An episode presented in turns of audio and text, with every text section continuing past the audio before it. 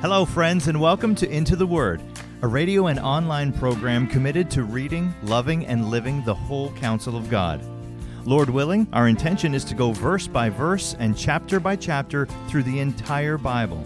Here to continue that journey is our Bible teacher at Into the Word, Pastor Paul Carter. Your word is a lamp unto my feet. Hope you have your Bible open in front of you to Revelation chapter 2. These are letters from Jesus via John to seven real churches in Asia Minor, modern day Turkey. But they're also letters to us today, no less than Paul's letter to the Corinthians or Peter's letter to the people of Bithynia Pontus are letters to us today. These letters have an immediate and an enduring application. Let's read the first one together, starting at verse 1.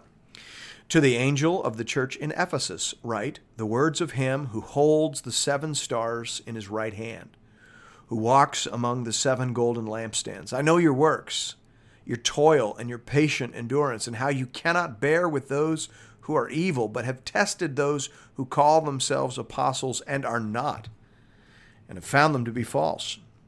I know you're enduring patiently and bearing up for my name's sake, and you've not grown weary. But I have this against you, that you have abandoned the love you had at first. Remember, therefore, from where you've fallen, repent, and do the works you did at first. If not, I will come to you and remove your lampstand from its place unless you repent. Yet this you have you hate the works of the Nicolaitans, which I also hate. He who has an ear, let him hear what the Spirit says to the churches. To the one who conquers, I will grant to eat of the tree of life, which is in the paradise of God. Now, there's a basic pattern to all of these letters that we should take note of. Generally speaking, in each of these letters, there's a commendation, an accusation, an exhortation, and a promise. You can see that in, in these in this first letter. First of all, in terms of commendation, Jesus makes mention of a couple of praiseworthy things. He mentions, first of all, their hard work. So he talks about that in verse 2. This was a busy church. They were active, they were doing good things, and Jesus says, That's that's good. Christianity is an active religion. You know, every once in a while you hear somebody say, you know, Christianity is all about being, not doing. Well, that's a false distinction. Christianity is actually about a doing that flows from a transformed being. There, there is a doing component of Christianity, and Jesus commends these folks for being on top of that. Second thing he affirms is their orthodoxy. That's also in verse 2. He says, You can't bear with those who are evil, but have tested those who call themselves apostles and are not, and found them to be false. Then in verse 6, he says, You hate the work of the Nicolaitans, which I also hate. Can I just tell you that one of my favorite things, one of the chief benefits, I think, in, in reading through these letters that Jesus writes to the churches, is that you get to hear from Jesus firsthand. There's so many people now in the church who, who would tell us what Jesus thinks about this and how Jesus would react to that and what would Jesus do. Well, let me tell you, and and the stuff they say doesn't sound like the stuff that Jesus says in the Bible. It sounds more like what Santa would say.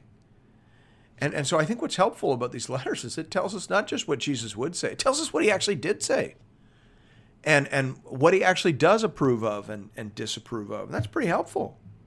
Right? I mean, right here, Jesus is saying, I approve of orthodoxy. And I approve of your efforts to keep false teachers out of your church. I just think that's pretty cool. Nevertheless, there's an accusation too. He says in verse 4 I have this against you, that you have abandoned the love you had at first. That's a pretty serious accusation. Remember, the Apostle Paul said, If I speak in the tongues of men and of angels, but have not love, I'm a noisy gong or a clanging cymbal, right? I'm nothing. The absence of love makes everything else we do as Christians irrelevant.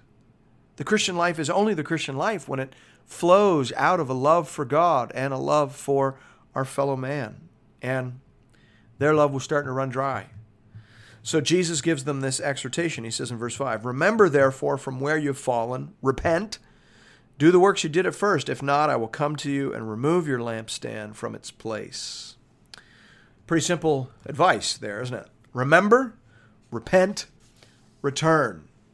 And there's a promise for those who heed his exhortation. In verse 7, he says, To the one who conquers, I will grant to eat of the tree of life, which is in the paradise of God.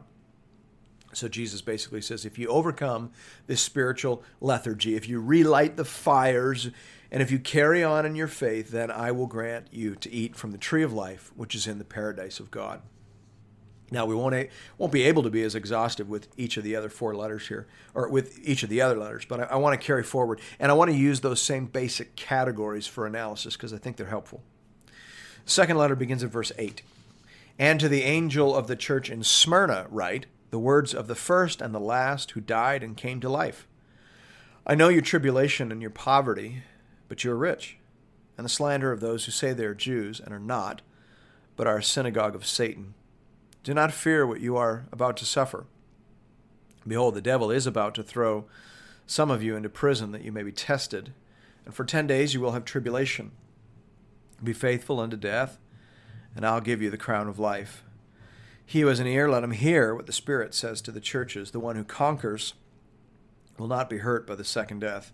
You, you could preach a whole sermon on this letter. In fact, I have. Uh, and there's so much here to say. I feel guilty about moving through it very quickly, but let me just point out a few things. First of all, in terms of a commendation, Jesus makes mention of how well they have endured suffering. Smyrna was one of the first places in the Roman Empire where Romans began persecuting Christians, and they did so, historians tell us, at the instigation of the Jews. I think I mentioned that right around this time, the Jews began to uh, kick Christians out of the synagogue. They were beginning to be recognized as not Jews. And some Jews went to the Roman authorities and, in essence, ratted out the Christians, told them, These folks are not Jews, and therefore they're not entitled to the religious liberties that we have been granted as Jews.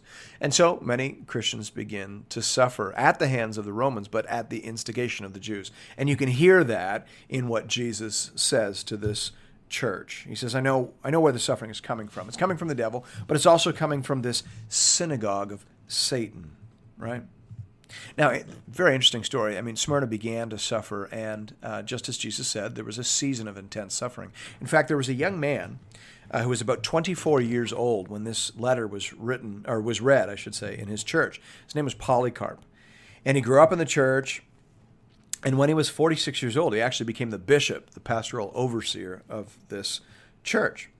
And when he was 86 years old, he was in fact burned at the stake for being a Christian. I love the story of how he responded to the offer of clemency if he would only deny Christ. The Roman proconsul said to him, Swear, meaning swear to the gods, and I will set thee at liberty. Reproach Christ. And Polycarp replied, Eighty and six years have I served him, and he never did me any injury.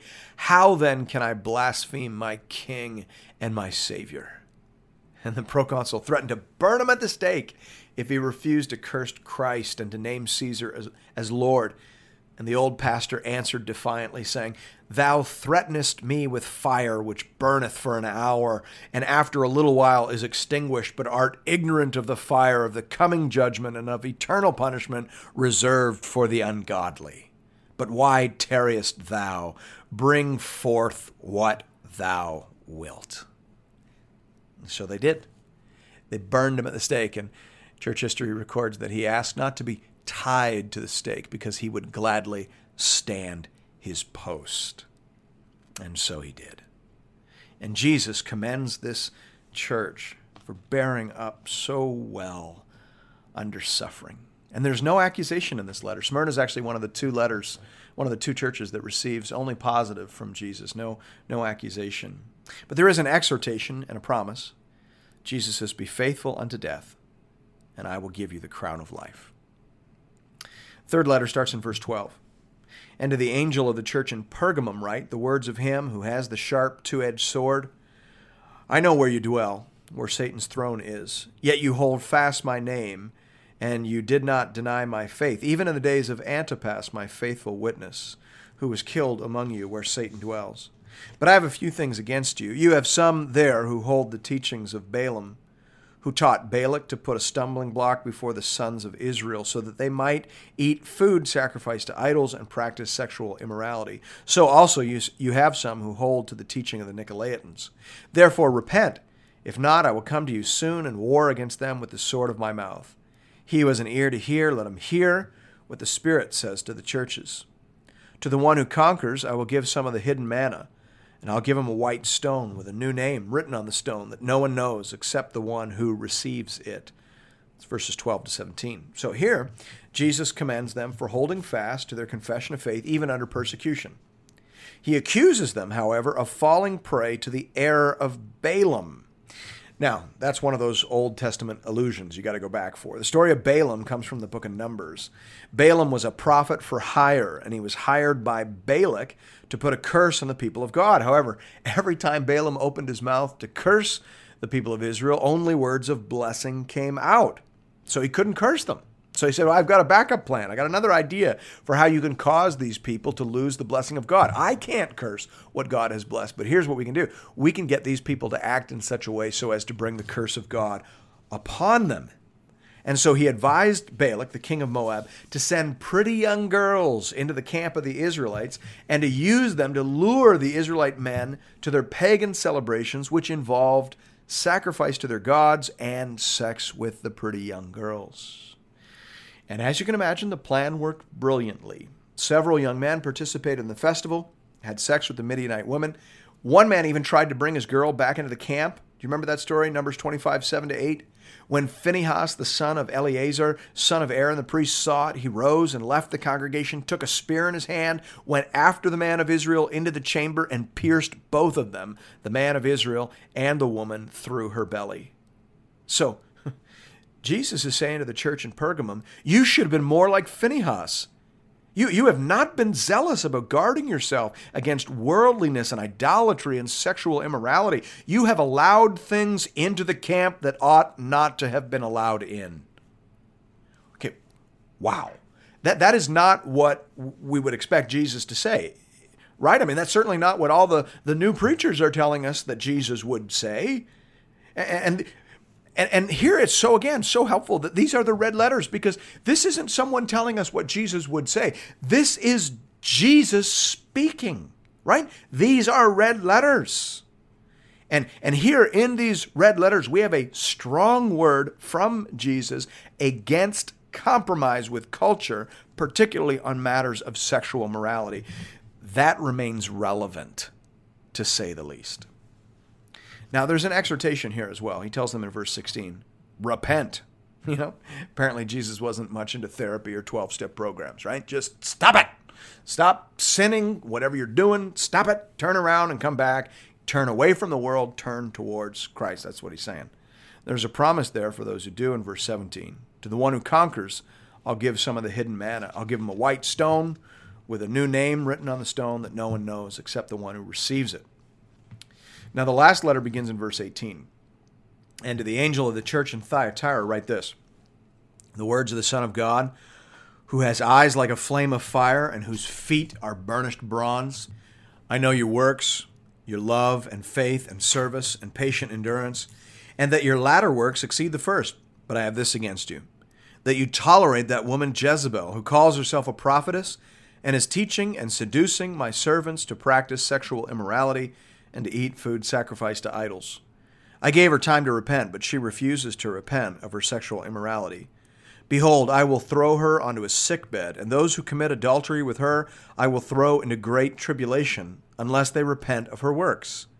And I will strike her children dead, and all the churches will know that I am he who searches mind and heart, and I will give to each of you according to your works.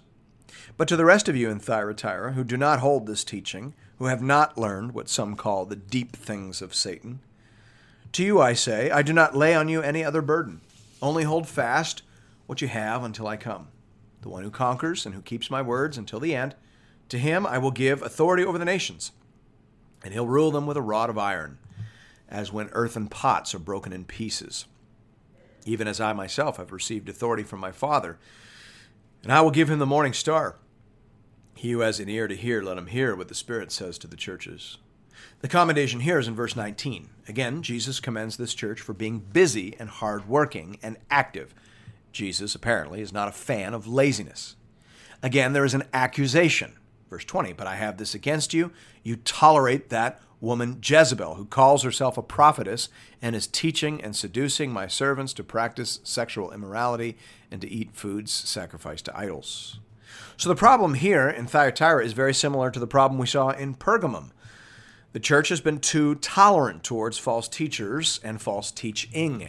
And that false teaching seems to have to do with compromising with the sort of you know sexual practices that would have been common in some of the festivals that would have been appropriate to people participating in the Roman economy.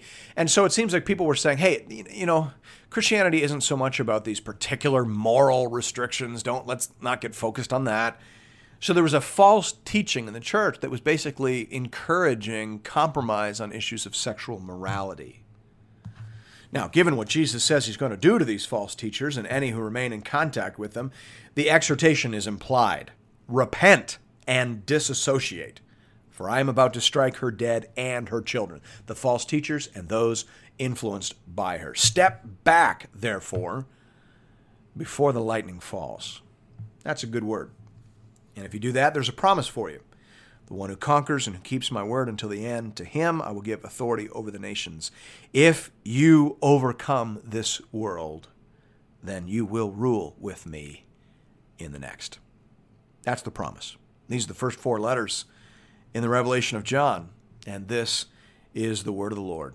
Thanks be to God. Thank you, friends, for listening to another episode of Into the Word. If you're interested in additional resources or previous episodes and series, you can find those at intotheword.ca. You can also connect with Pastor Paul and other Bible readers on the Into the Word Facebook page. Just type Into the Word into the search bar. If you'd like to contribute to this listener supported program, go to the website and click the Give bar in the top right corner. Once again, that's intotheword.ca. We hope to see you again real soon, right here, for another episode of Into the Word.